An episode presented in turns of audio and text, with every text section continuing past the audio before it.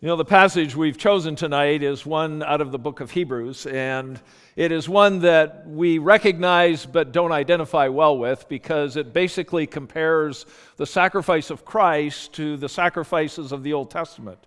Uh, to, if you read through one of my favorite books, the book of Leviticus, which I'm going to guess may not be your favorite, but uh, it describes all the intricacy and all the detail and all the scope of the, of the different kinds of sacrifices that God required in order for his people to have fellowship with him. And the, and the striking reality that Christ fulfills all of those things so that we have immediate access into the presence of our Heavenly Father. The reason I uh, picked this passage is because it is one that's not often used, and secondly, it helps us think about things, hopefully in a personal way, that often we don't relate to, and I'll explain that in a minute. I want to start by reiterating for some of you, unfortunately, my story, because the things that unfold in this text really reflect personally to me. I, I remember as I was, uh, I accepted Christ when I was about six or seven in backyard Bible clubs. But I had a pretty fragile self-image and one that was often broken. And so as I moved into my teen years, there was nothing more that I wanted to do than to live for Jesus, but struggled desperately with the reality that I kept failing. At least in my own mind, I couldn't do it right. And much of that came from my relationship with my own dad. There is nothing that I wanted more in life than to do things that pleased my earthly father. And yet every time I tried, I always felt like I failed, not necessarily because of what my dad did, but because how I interpreted what my dad did and said. I would do something, like I remember building the shed out in the backyard and putting it all together and constructing it, and he went out and said, wow, that's a great job, except a flat roof won't drain the water. You should have put a slant on it. And for some reason in that, instead of seeing that as encouragement to maybe improve, I took that as a, a failure. And as I began to think through this, I began to try to do things so that my dad would never find anything wrong. And the only way that I perceived he would be pre- pleased with me and proud of me is if I did things where he could never find anything wrong. And through my early teen years, it put me on a pursuit of perfectionism that became not only a, a catalyst to become a very angry person, but also uh, convinced of my complete and total failure, not only as a son, but as a human being. When I journeyed through to college, there were some things that I'll finish with tonight that helped fix some of those bad things in my own head.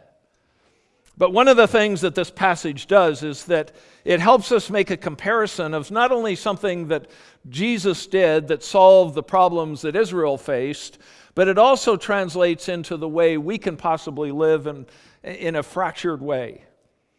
For instance, what this passage is telling us is that Christ is a much better sacrifice than all the animal sacrifices in the Old Testament. I know one of the questions I got this week was a question about, is, is the Old Testament completely irrelevant to us? I mean, do, does it have any value to us at all? Well, the writer of Hebrews wanted to help the Jews understand that Christ was a much better sacrifice, and so he compares it. He compares Jesus as our high priest. Every priest, it says in chapter ten, stands daily ministering and offering time after time the same sacrifices that can never take away sins. And so even though God legislated and commanded it, there's also this reality that just offering sacrifices, going through religious rituals that God had actually required, really in and of themselves didn't change their status with God. God accepted it, but the only way those things would have any value and meaning ultimately is when Christ came and died.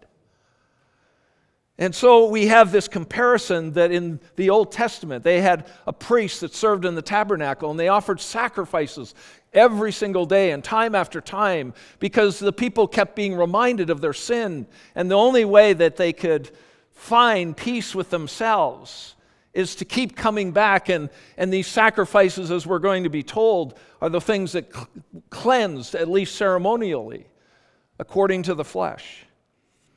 But we're also reminded that these sacrifices in the Old Testament would do nothing, ultimately. that Christ was the only sufficient sacrifice that in the mind of a holy personal God would actually take away sin. It also reminds us that we are sinners. That even with Israel, there had to be a way that they could approach a holy and perfect God, and all of them had to abide by it. The Old Testament system was a concrete picture of what God planned to do in reality through His Son. In both the Old Testament and New Testament, what God really desired was their heart. But one of the things that became very true for the people of Israel is that it was very easy to honor God with their lips, but their heart was far from Him. Christ is a better sacrifice because He is our actual Savior. It tells us in nine thirteen, if the blood of goats and bulls and the ashes of a heifer sprinkling those who have been defiled sanctifies for the cleansing of the flesh, but they can never take away sins, it compares that to Christ entered the perfect tabernacle through His own blood, who through the eternal Spirit offered Himself without blemish to God. And so the Old Testament is like a living illustration, a picture of something that was like a, a small miniature model of what Christ was going to be able to secure, and only Christ could secure for us before a holy God. In, in this journey, as you read through Hebrews, it is a profound and deep journey to understand the very nature of relationship with God. And Israel, unfortunately, struggled because they were faithful at keeping the rules, the regulations, the, the, the sacrifices, but they never really got their heart into it. Jesus entered through His own death, once and for all. By the work of the Spirit of the living God, He was the most perfect, pure, holy, sufficient sacrifice that who alone could, could satisfy the debt of our sin. And this is where I want it to become really personal for us.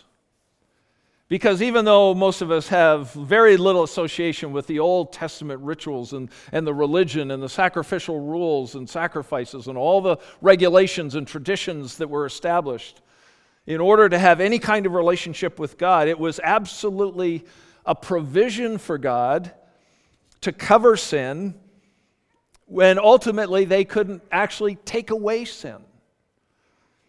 Christ's death was the veil that fully fulfilled the eternal problem of our sin before God Himself. The law created a system of works and religious duties and responsibilities that the people were faithful to but often became indifferent to.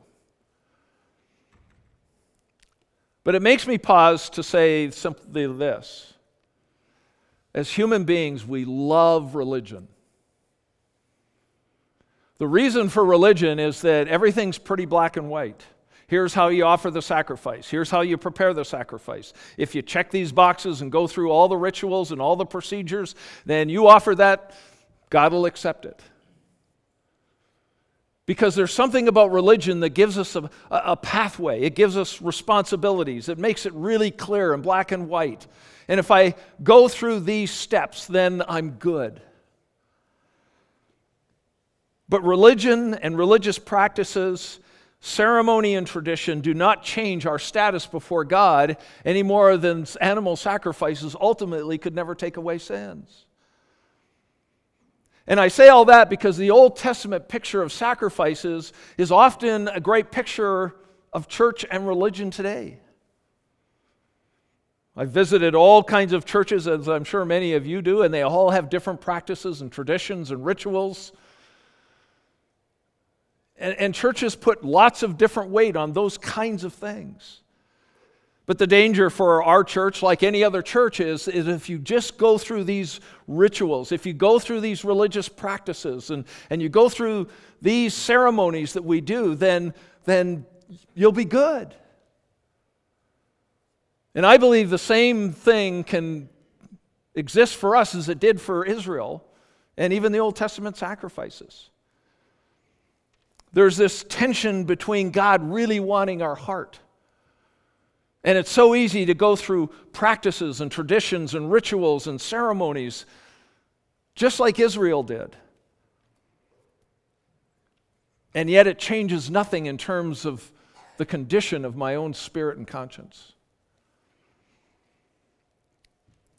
The question I often have been asked is that, well, do you make people get baptized in your own church? What happens when what we're going to do on Sunday is take communion? How does how do you view that? And I simply say that God has orchestrated things in such a way that if a person never comes to our church and gets baptized or takes communion or any of those things, they can still be saved without being here. Because Christ creates an open door for every person, whether they've grown up in a church, they're part of a religion, or whether they're just their own God doing their own self-directed life. And yet it's very easy to get trapped into the, because I go to this church and I do these things, that's what makes me acceptable to God. And, and what we discover is that the sufficiency of the sacrifice is in the person of Jesus, not in any of kind of, even in the Old Testament, not because of any of the rituals or the sacrifices or the traditions that they created. One of the statements in nine thirteen is that animal sacrifices sanctified for the cleansing of the flesh. In fourteen it says, Christ's sacrifice sanctifies for the cleansing of our conscience. And what men and women and humanity needs is something that changes the heart and purifies the conscience, not just pacifies our guilt. It doesn't just make me do things in an attempt to try to please God. We find that we are accepted only because of our relationship with Jesus. The law created a system of works and religious duties that ended up being external. It cleansed the flesh. It cleansed ceremonial, the, the, the practices and the outward, but it, it couldn't look at the heart. The law couldn't get to the heart of the issue. It could only keep pointing out to people when they had failed, when they had sinned. But Christ's sacrifice does something so much more profound, is that it's not as worried about the externals, it gets to the heart of the issue, and that is, we are at the heart of our being, we are sinful and separated from Him. And as I think about this, one of the things that's been a personal journey for me and for many other people I know is that there's a great danger between religious people and people who aren't religious, people who go to church and those who don't, to convince themselves that if that if I believe in God at all, the best way that I God is pleased with me, that God is proud of me as a child of God or, or someone who's basically good, is that if I do all the right things and, and I think of others and I go through a process of, of serving, then God will be happy with me. God will be pleased with me. And as I begin to look at this contrast, what I discover is that there's a real danger that many people serve God to clear their conscience rather than let God clear their conscience in order to serve God. And I run into this all the time with people, and I've experienced it myself. Is that the dysfunction that we experience even with our own fathers and our own families often is projected onto God. And so I spent years and years going, listen, I can't make my own dad proud of me. There's no way I'm going to make God proud of me. And so I kept working harder at it, and I kept pushing, trying to do things more perfectly. And I run into people all the time, some are Christians, many of them are Christians, that we have this idea in our life that if I just work harder and if I just push harder and if I just get it a little more right, then God will be more pleased with me, that then He will be proud of me. And the real danger is that it's very clear from this text that it's not about going through religious practices. It's not about just doing religious traditions. It's not about ceremony. It is about having relationship with a real person named Jesus Christ. Because He didn't die for angels. He died for you and I. He sacrificed Himself to restore us to Him. And I know that I'm going to polarize this statement. But I, I want us th- you to think a little bit about fitting into one of two categories tonight. Whether you're a Christian or whether you're seeking or whatever you're at in life.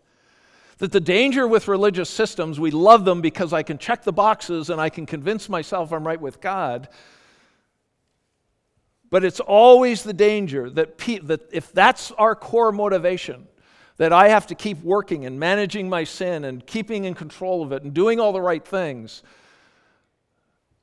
that I will seek to try to please God, and it will be an endless journey of frustration and anger and failure because we can't check enough boxes off and go through enough ceremony for Him to be proud of us.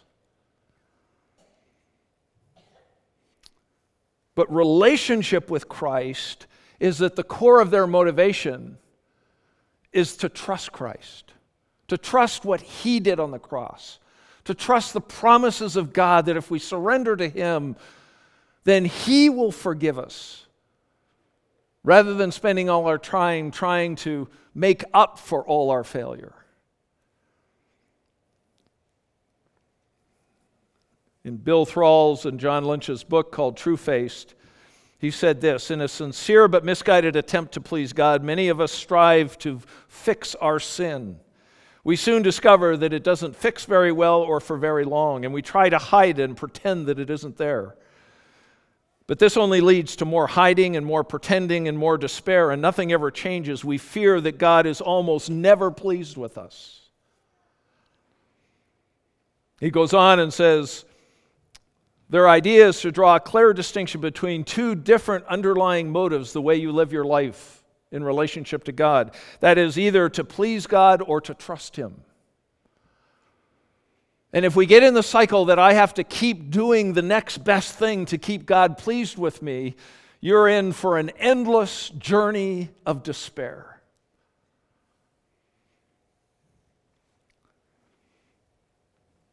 The resulting difference from these two starting points could not be more profound. The starting point of trusting Him or trying to please Him. One results in striving that never feels it's done enough to please Him. The other results in trust that experiences His full pleasure. Our motives as followers of Christ will keep us either unresolved sin and immature or free us into God's astonishing dream for our lives. It's one thing to come to a Good Friday service and to remember and think and sing about the Jesus who died for us. But I think the deeper question that Christ wants to ask us is, do you trust me or are you trying to impress me? Are you driven out of fear and anxiety that I'm, if you don't do enough things, I'm going to reject you? Or can you rest in the reality that in Christ you are my child and I love you and I will never forsake you? One of the ways I try to think about this is that if I never preached another message or did another thing for the rest of my life that contributed to the kingdom work of the gospel, would God be happy or pleased with me, or would He be disappointed in me? Would He love me less than if I did the right things? That's a trick question for a lot of people. But once I discover that God loves me and I'm a child of God and I'm absolutely secure in His presence, I absolutely know that if I didn't do, not out of disobedience, but never, He never used me to make one more contribution for the rest of my life, He wouldn't love me any less, He wouldn't accept me any less, He wouldn't reject me because I haven't performed well. And there are all kinds of Christians whose whole life is driven by trying to prove to God that I'm worth it.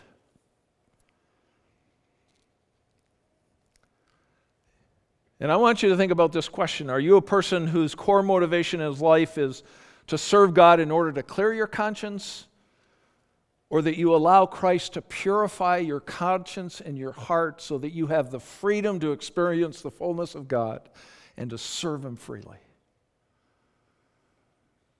Christ's death isn't a perfunctory religious ceremony that we remember.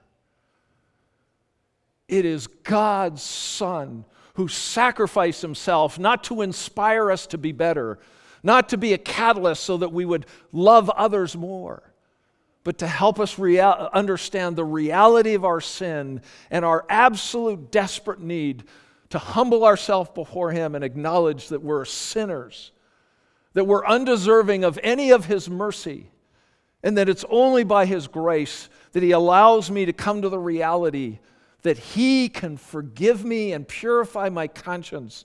So I stop striving to prove my worth, and I rest in the delight and the joy that God loves me in spite of who I am, because of all that Christ did. I wasn't fooling about Israel. In Isaiah chapter twenty-nine, this was God's condemnation of Israel.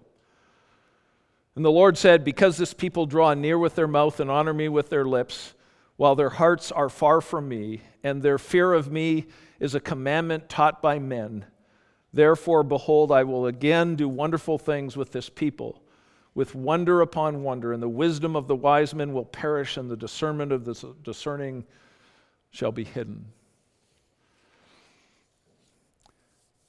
The way we honor Jesus and his um, unbelievable and unimaginable sacrifice where he shed his blood and gave up his life so that we could step back into relationship with God the Father isn't based on our merits. It isn't based on our accomplishments. Ephesians two says it's not based on our works and our performance. It's based on the reality that Christ died because we are without hope in this life apart from his grace. Many individuals have spent their entire lives serving God, yet they are broken, defeated, lonely, and full of despair. They have embraced a theology of rebuilding their old barns, so to speak. They have placed all their efforts in trying to be good. And frankly, the most dishonoring thing we can do in recognizing Good Friday and the sacrifice of Christ is not to accept it. That we actually reject it because we say, God couldn't accept me, I'm too much of a failure. God could never be pleased with me because I fail too many times. God could never use me because I'm just too worthless. I don't compare to other people. Rather than simply getting on our knees before his throne of grace and saying, God, I am a broken, sinful human being, and I'm actually going to accept the fact that Christ died for me because I can't save myself and I can't earn it and I'm never going to be basically good enough, and I want to simply surrender to you. Allow you to forgive me and to cleanse my conscience from all the clutter and all the bad beliefs and all the demands and expectations. And help me to embrace the reality of your love and that you love me perfectly in Christ, and I'm a child of God that you will never forsake or abandon. I'll tell you, my journey through my teen years was pretty difficult. I became more angry at myself because I couldn't do things perfectly. I kept trying to please my dad, and some of you have heard me say this before. Of all the things and discussions that I've had with my dad, and I do remember a few of them, the one that is embedded in my mind forever and ever is when we sat and we were watching T V in the T V room, and all of a sudden, out of the blue, he came off with this comment. Now, you got to remember, I've spent all my teen years trying to do things so that he would be proud of me. And his comment was, I know that you guys don't like me very much, but you better treat your mom right. Do you know what that did to me as a person who spent all their teen years trying to make my dad proud of me? I, I tell people this all the time. If there was a baseball bat in that room, I would have picked it up and beat him to a pulp. Because I'd worked so hard for him to say, hey, I'm proud of you. And I, all I got was this disdain, like, yeah, I know that you guys don't even care about me. And yet that's exactly at times the way we treat our Heavenly Father. We basically reject the sufficiency of all that Christ did, and the promise that God says, I will forgive you and accept you on the basis of being in my Son, Jesus Christ. And yet we keep trying to impress him, and we keep trying to do things to make us feel better because we just want someone to say, I'm proud of you. And I can tell you by experience, it wasn't until I got to college and I took this book called Inside Out and re- read a chapter eight where it talks about the demands that we have on other people and sometimes even God, where we expect to get things from them that God never created them to be able to give to us. We want other people to make us happy. We want others to make us successful. We want to try to prove to people we're significant. And as Christians, there's nothing that would dishonor the sacrifice of God's Son more than refusing to accept that we have value in Christ, that we're significant because of his sacrifice, and God loves us for the way we are, and there's nothing that we will ever do where he will love us any less than he does right this moment. Do you serve God to try to cleanse your conscience? Or do you trust God to cleanse your conscience so that you can be free to enjoy and serve him? Tonight may be the night where the practical reality of all that Christ did needs to hit deep into your spirit and your soul. And it might begin by saying, God, forgive me for trying to prove to you that I'm worth it. Forgive me of my bad beliefs. Forgive me of my performance-driven attitude. And forgive me for being angry at you because you won't cater to my brokenness. You love me because of Christ. You accept me because of Christ. I am a child of God because of, of Christ. I've been forgiven. I have value. I'm a co-heir with other believers. I'm called to bear fruit. I'm called to walk in relationship with Christ. Father, we humbly bow before you, that remembering a historical event, uh, event of all that Christ did for us is so critical. That of all the things that we think are important in this life, sometimes we lose sight of it, and there's nothing that can bring us back to the reality of all that you have done than Good Friday.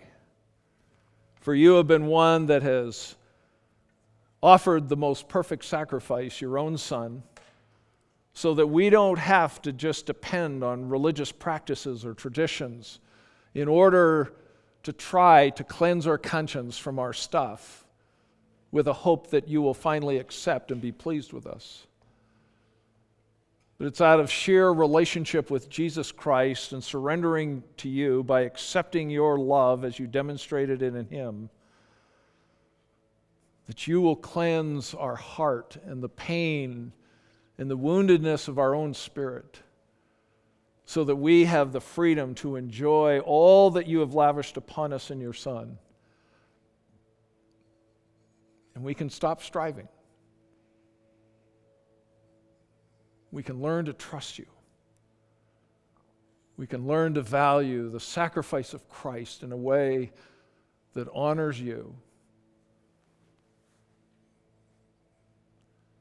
May you cleanse our conscience from dead works and dead beliefs and corrupted ideas so that we might indeed serve you.